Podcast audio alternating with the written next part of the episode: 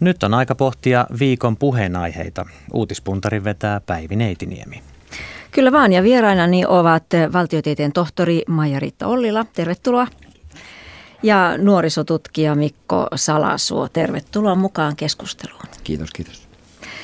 Ja aloitetaan tämänkin viikon kestoaiheella, eli hevosen liha kohulla, joka tuntuu paisuvan koko ajan.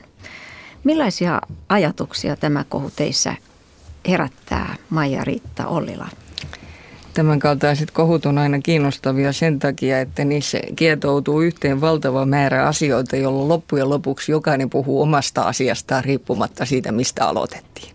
Nyt meillä on kolme tekijää, ruokaturvallisuus, eläinten oikeudet ja ekologiset näkökohdat kaikki melkoisena solmuna. Ruokaturvallisuus on tietysti mielenkiintoinen näkökulma, koska nyt on annettu ymmärtää, että kun vaan tuoteseloste on kunnossa, silloin tällainen tällainen paljon matkailu eines muuttuu yllättäen tuoreeksi lähiruuaksi, joka on erittäin ravitsevaa. Joten tätä näkökohtaa mä en pidä kovin tärkeänä, vaan tämä eläinten oikeudet ja ekologiset näkökulmat on minusta kiinnostavampi puoli. Mikko Salasuo.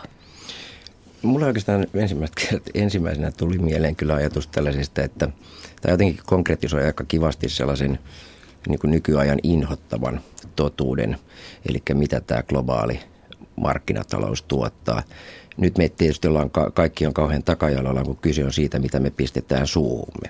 Mutta meille on tuttuja erilaiset Hennes ja Mauritsin kohut siitä, että käytetään lapsityövoimaa, on aiemmin siis käytetty, mitä alkutuottajamaissa tapahtuu, kaadetaanko sademetsää.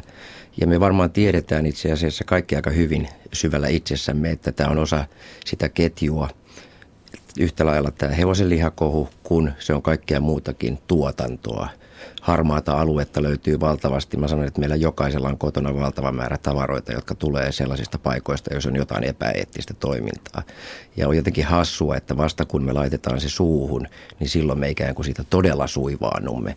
Muuten me osoitamme vain tällaista niin kuin moraalista närkästystä siitä, että nyt käytetään lapsityövoimaa tai, tai halpatyövoimaa tai orjatyövoimaa nämä monet muut hankkeet, esimerkiksi Hennes tai Maurits, on sellaisia, jotka koskevat vain tiettyä osaa ihmisistä. Mutta on aika liikuttavaa, että tarvitaan todella joku hyvin e, yhteisiin tarpeisiin liittyvä asia, kuten syöminen, niin että nämä asiat konkretisoituu ja tulee lähelle.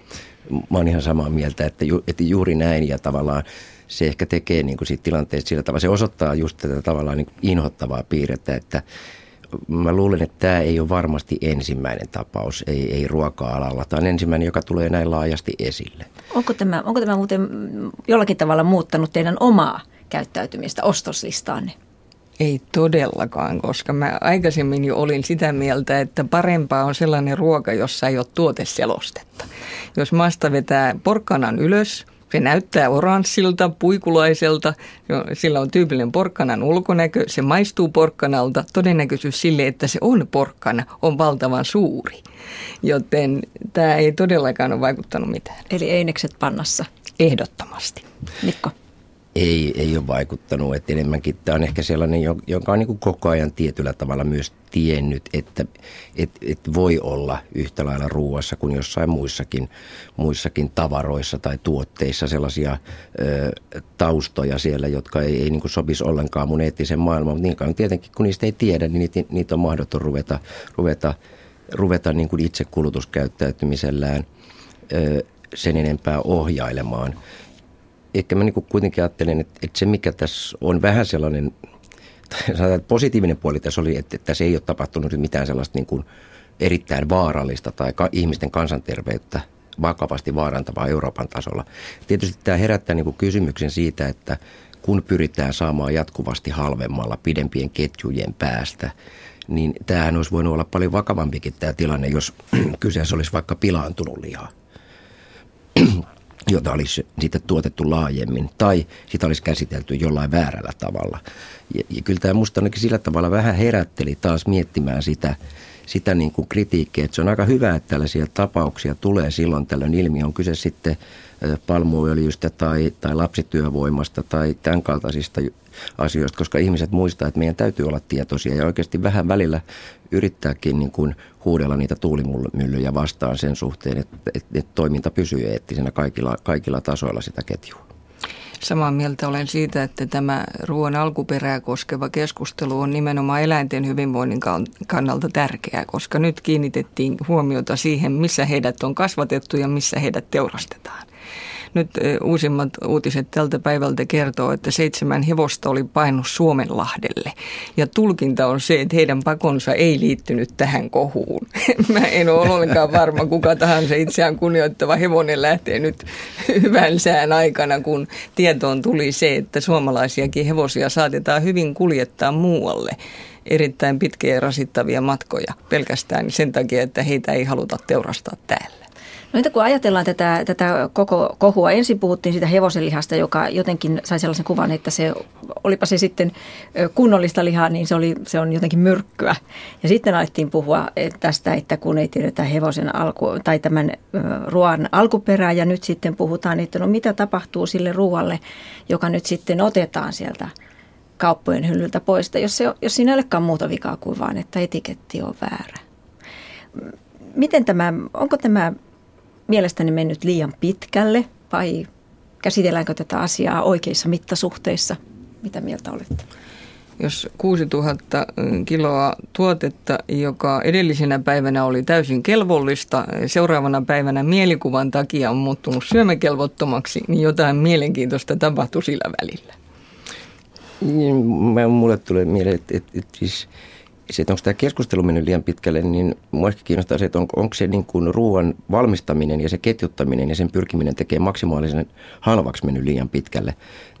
Että kyllä mä, mä oikeastaan niin kuin ymmärrän sen, että se vedetään pois, koska siellä on jotain, jota me ei tiedetä, jota kuluttaja, tai kukaan ei oikein tiedä, mistä se on kotoisin, mitä siellä voi olla, jos siellä onkin jotain bakteereita.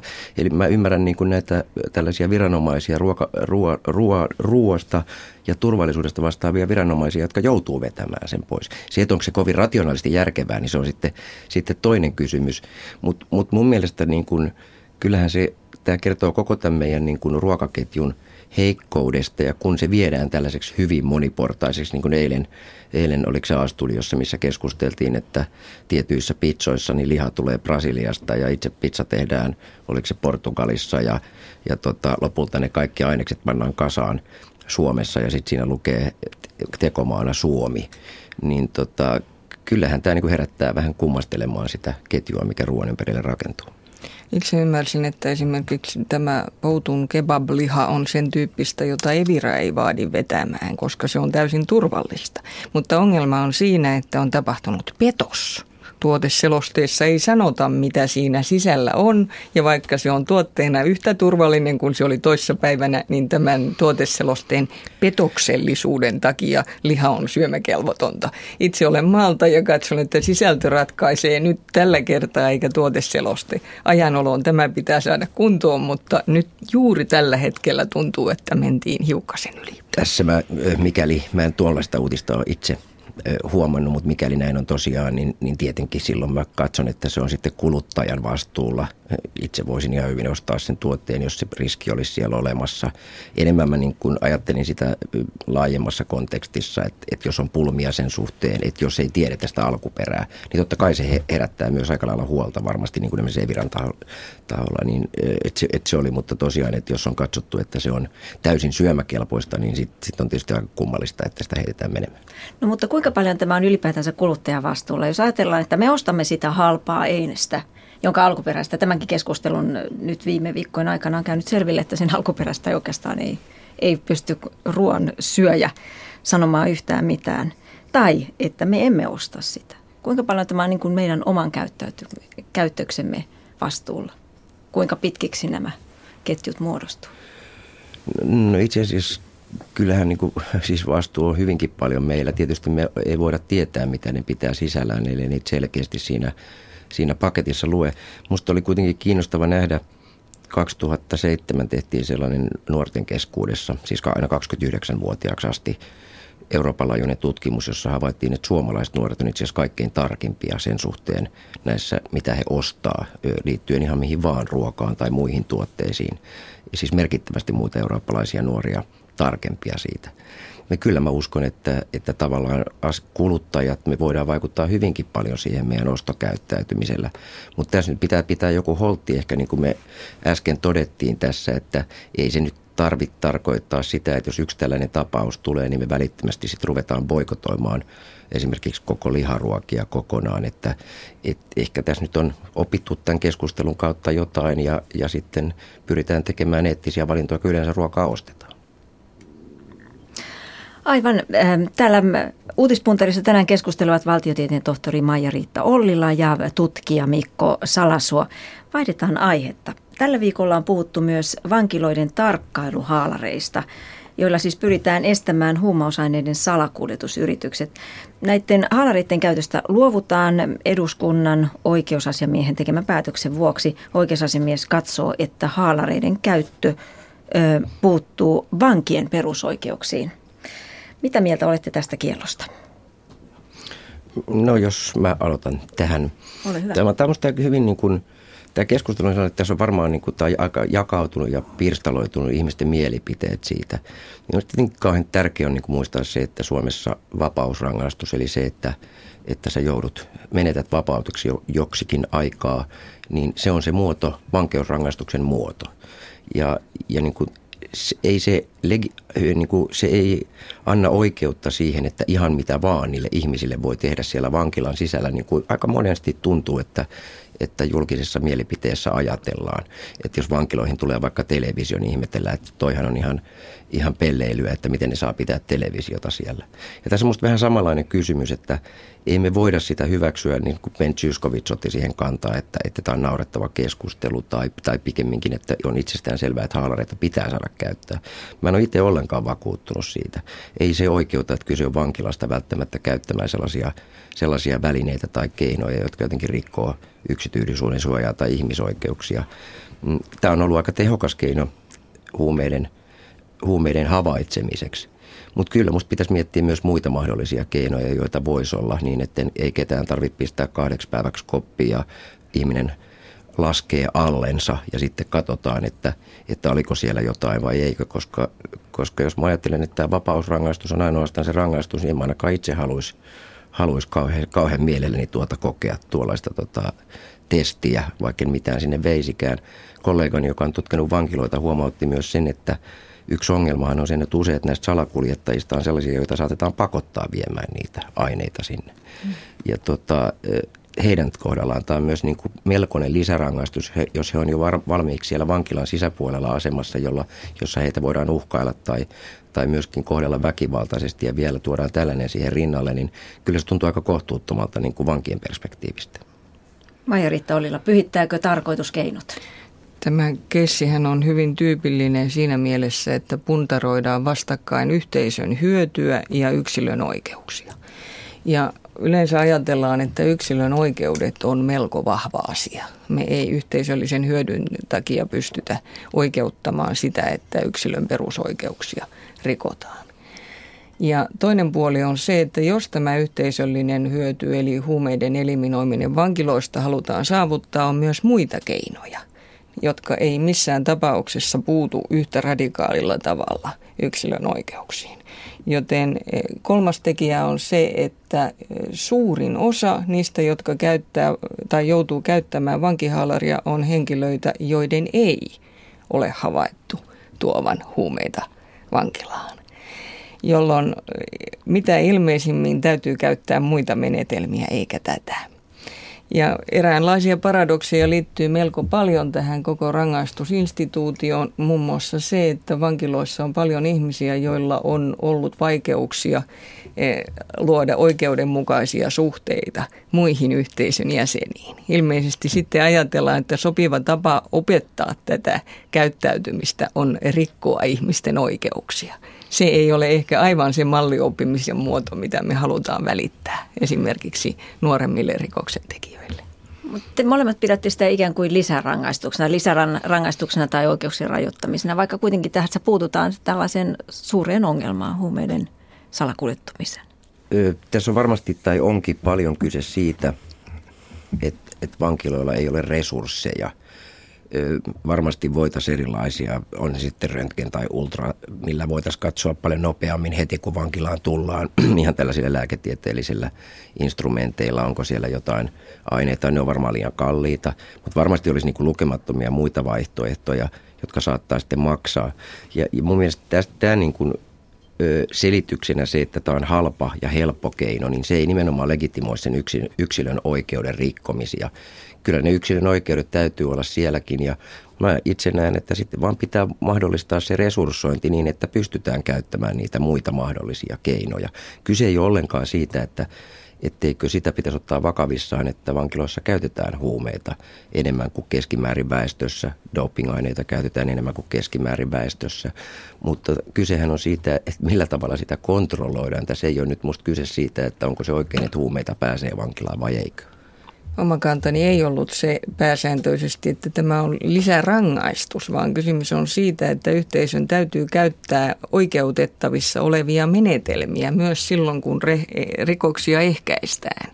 Koska se ajatus, että me voidaan luopua yksilöiden oikeuksista eh, rikosten ehkäisemiseksi, pelkästään ehkäisemiseksi johtaa suoraan päätä Guantanamoon. Mm. Mä oon ihan samaa mieltä ja kun kuitenkin vankilan yksi tehtävä on myös kuntouttaa ihmisiä takaisin yhteiskuntaan, niin, niin varmasti se keino, että niin kuin ihmisiä jotenkin viedään ihmisoikeus tai ihmiskokemus siitä täysvaltaisesta kansalaisuudesta tai, tai ihmisarvoa alennetaan, niin ei varmasti millään tavalla niin kuin edistä sitä, että me kuntoutetaan niitä ihmisiä. Eli musta kyse ei ole tässä nimenomaan siitä, että etteikö, tosiaan mä toistan vielä, että etteikö, etteikö sitä pitäisi kontrolloida. Kyse on siitä, että meidän täytyy keksiä keinot, jotka varmasti nyt ei ole ihan hirveän vaikeita keksiä, että mitä muita keinoja voisi olla. Et ei kai nyt niin kuin voida legitimoida sitä, että mikä olisi sitten se seuraava askel, että pistetään pakkopaitaan kaikki viikoksi, jotka tulee sinne vankilaan. Et se on, ollaan jo sellaisella harmaalla alueella, jonne ei pitäisi joutua, kun kyse on ihmisen perusoikeuksista. Juuri näin. Miten mieltä muuten Majoriita Ollila olet tästä esimerkiksi, että kansanedustaja ottaa tällä lailla kantaa ja sanoo, että oikeusasiamiehen päätös on väärä ja, ja tämähän on vain järjen käyttöä? Totta kai kaikilla kansalaisilla kansanedustajat mukaan lukien oikeus käydä sitä keskustelua, mutta koko moraalikeskustelun pointti on se, että käytetään järkeen käyviä argumentteja.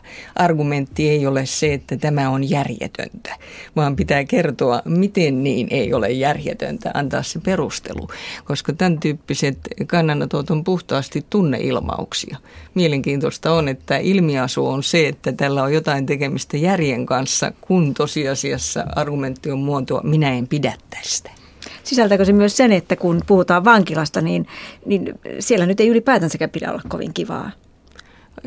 Se oli tämän äskeisen keskustelun mm. yksi pointti, että me todellakin ajatellaan, että kun on kysymys vangeista, ihmisten tyypilliset oikeudet jollain tavalla kumoutuu. Se on kestämätön kanta. Kyllä, on ihan samaa mieltä siitä. Otetaan tähän väliin pieni sana-assosiaatioleikki. Sanokaa, mitä ensimmäiseksi tulee mieleen seuraavista sanoista ja naiset saavat tämänkin aloittaa. Kiitos. Puolivälitarkastelu. Ihan kohta. A, ö, hallituskausi. Tasa-arvoinen avioliittolaki. Loistava aloite. Ö, kompleksinen kysymys. Neonikotinoidi. Täysin hebrea. Vielä sekavampaa minulle. Hiihtoloma. Tänä vuonna jäi väliin. Talviloma nykyisin kukaan ei hiihdä. Jotkut hiihtää ehkä. Oscar Pistorius. E, tyypillinen e, mediamässäily rikollisuudella. Turha kohu. Näin, olivatko kaikki sanat tuttuja vai oliko tämä neonikotinoidi, joka vähän mietitytti? Sehän liittyy siihen, että EU-ssa haluttaisiin se kieltää, koska se on uhka mehiläisille, liittyy rypsi ja rapsin viljelyyn. Oh, eli se tämä myr- myrkky. Myrkky, niin, tai kasvinsuojeluaine, niin kuin erät haluavat asian ilmaista. No jatketaan sitten näillä keskustelun viikon aiheilla. Tasavallan presidentti Sauli Niinistö nousi tällä viikolla uutisotsikoihin sijoittamalla kotimaiseen kylmäkalusteyhtiön 160 000 euroa. Ja näin sanottiin jälleen, että presidentti osoitti omalla käytöksellään esimerkkiä, että tämä oli jatkoa siihen vuoden alkuun, kun hän ö, vaati oman palkkionsa alennusta. Kuinka suuri merkitys tämän tyyppisellä, tyyppisillä presidentin teoilla on muille? Kumpi haluaa aloittaa? E, perusdilemma on tietysti se, että kansalaisten odotukset presidenttiinstituutiota kohtaan on hyvin suuret ja presidentin e, perustuslailliset valtaoikeudet on pienet. Ja nyt tämän kuilun umpeen kuromiseksi ilmeisesti presidentti Niinistö käyttää tämän kaltaisia esimerkkejä, koska se hänen tonttinsa on kansalaiskeskustelussa usein määritelty arvojohtajuudeksi. Ja silloin tämä esimerkin antaminen on yksi tapa käydä tätä arvokeskustelua tehokkaasti. Onko se hyvä tapa? No se on toinen kysymys. Oma kantani on se, että presidentti ei voi olla arvojohtaja koska e, Suomen kansa ei ole enää sen kaltainen yhtenäinen kokonaisuus, jolla on e, yhteneväiset arvot. E, arvokeskustelu tapahtuu toisilla foorumilla, toisilla keinoilla. Presidentillä on kaikki oikeus osallistua tähän arvokeskusteluun, esimerkiksi oman esimerkkinsä voimalla, mutta en näe tätä sen kaltaisena asiana, joka on automaattisesti esimerkki kaikille kansalaisille. Oikeastaan tuosta on helppo jatkaa, koska ensimmäisenä tietysti tulee mieleen se, että kuinka monta ihmistä Suomesta löytyy, jotka sijoittavat 160 000 euroa kansallisen edun nimissä tiettyyn yritykseen. Mehän emme itse asiassa tiedä, että kuinka hyvä yritys tämä kyseinen yritys on, että sehän saattaa olla vaikka kuinka kannattava sijoitus Niinistölle. Mä uskon, että itse asiassa tämä esimerkki, tai kuten se julki artikuloitikin, oli sellaisille ihmisille, joilla olisi tällaisia intressejä, mutta ikävä kyllä se ei taida oikein nykyisessä reaalitaloudessa tai tällaisessa ö, neoliberalistisessa ajattelussa niin olla kovin kantava. Mä luulen, että ihmisillä on tärkeämpää se, mikä tulee lopulta viivan alle kuin kansallinen kilpailukyky. Mutta sen sijaan mä itse kyllä näen sen, että tätä voi myös katsoa sitten tällaisen, tällaisena pyrkimyksenä luoda tällaista, nyt kun me puhutaan, että näkyy viitteitä laman loppumisesta ja, ja, ja näkyy viitteitä Euroopan talouden elpymisestä, niin ehkä tällaisena pyrkimyksenä luoda kansalaisille positiivisempia tulevaisuusnäkymiä, positiivisempaa signaalia siitä, että talous on elpymässä ja ikään kuin vähän – vähän luoda helpotusta tähän tuskaan, joka meillä on nyt monta vuotta ollut tämän talouden kanssa. Itsekään mä en ole ihan varma siitä, että kuinka hyvin se presidenttiinstituutio tänä päivänä, kuten Mari-Riitta sanoi, niin toimii tällaisena arvojohtajuuden mallina, mutta mutta ei siinä nyt minusta mitään negatiivistakaan ole, että, että tavallaan kyllähän se on signaali siitä, että, signaali presidentiltä, että hän toimii johonkin suuntaan.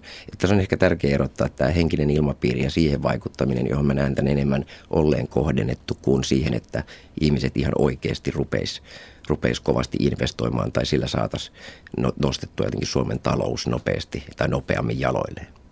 Jos ajatellaan liittymään arvokeskusteluun, niin se haluttu arvo on ehkä tällainen uskaltaminen eh, riskien suuntaan, koska silloin kun on erilaisia kriisejä kansakunnilla, tyypillinen reaktio on vetäytyminen, sisäänpäin käpertyminen.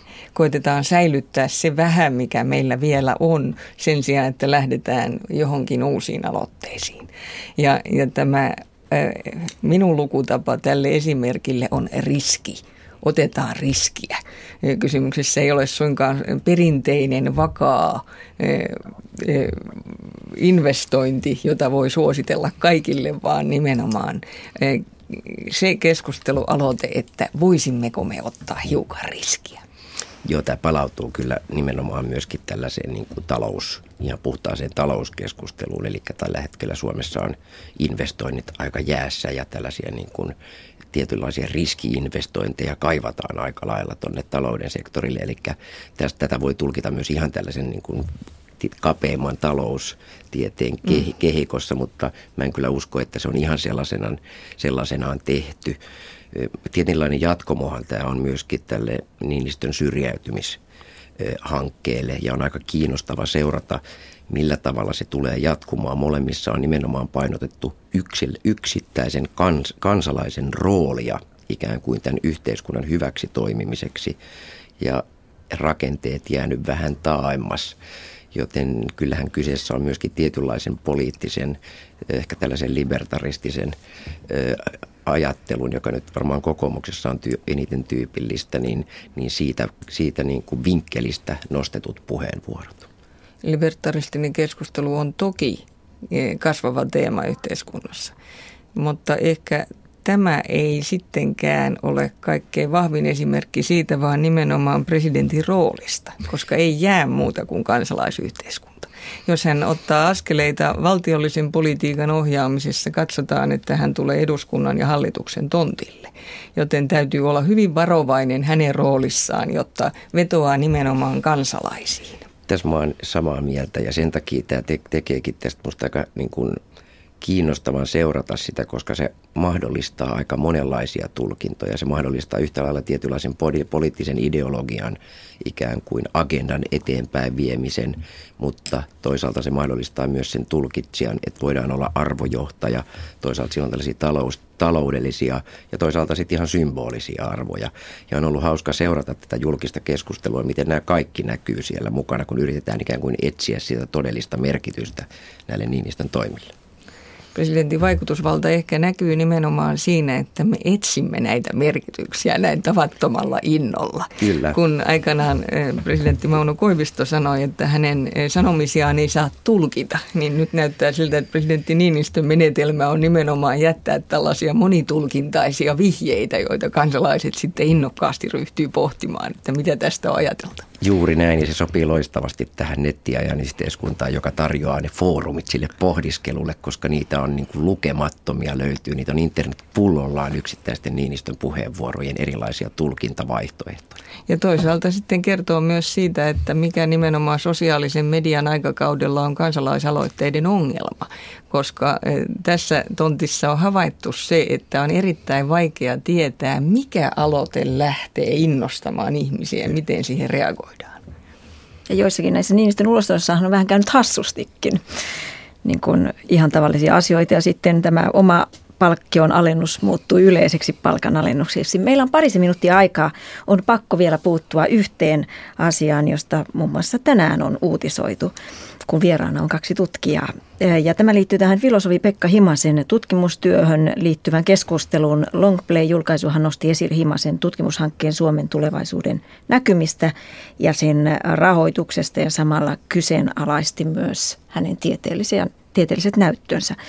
Mitä ajatuksia tämä teissä herättää, Maijaritta Ollila?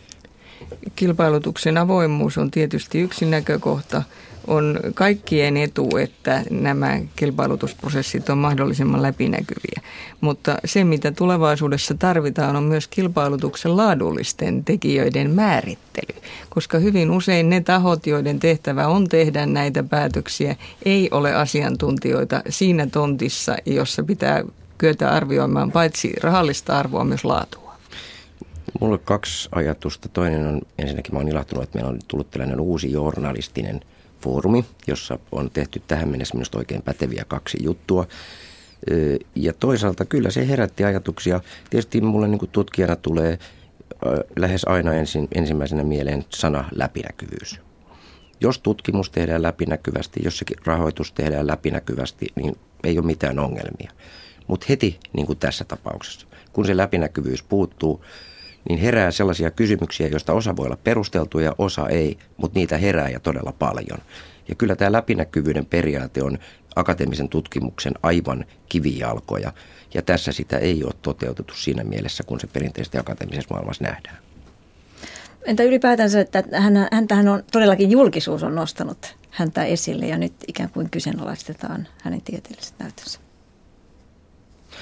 No ehkä mä itse sanoisin näin, että tutkijoiden rooli yhteiskunnassa on, on muuttunut ja moninaistunut. Ja, ja nimenomaan julkisuus, hän, hän, hän niin nousi aikana, jolloin kaivattiin tällaisia ajattelijoita. Ja kuitenkin Manuel Castellsin kanssa on tehnyt yhteistyötä ja käyttänyt Suomea esimerkkinä. Se on ollut hieno ja tärkeä juttu, mutta se, että mitä sen taustalla on, niin sitä me emme tiedä. Tämä artikkeli kertoo siitä paljon, mutta ei varmasti tyhjää pottia. Kiitoksia vieraat valtiotieteen tohtori Maija-Riitta Ollila ja tutkija Mikko Salasuo.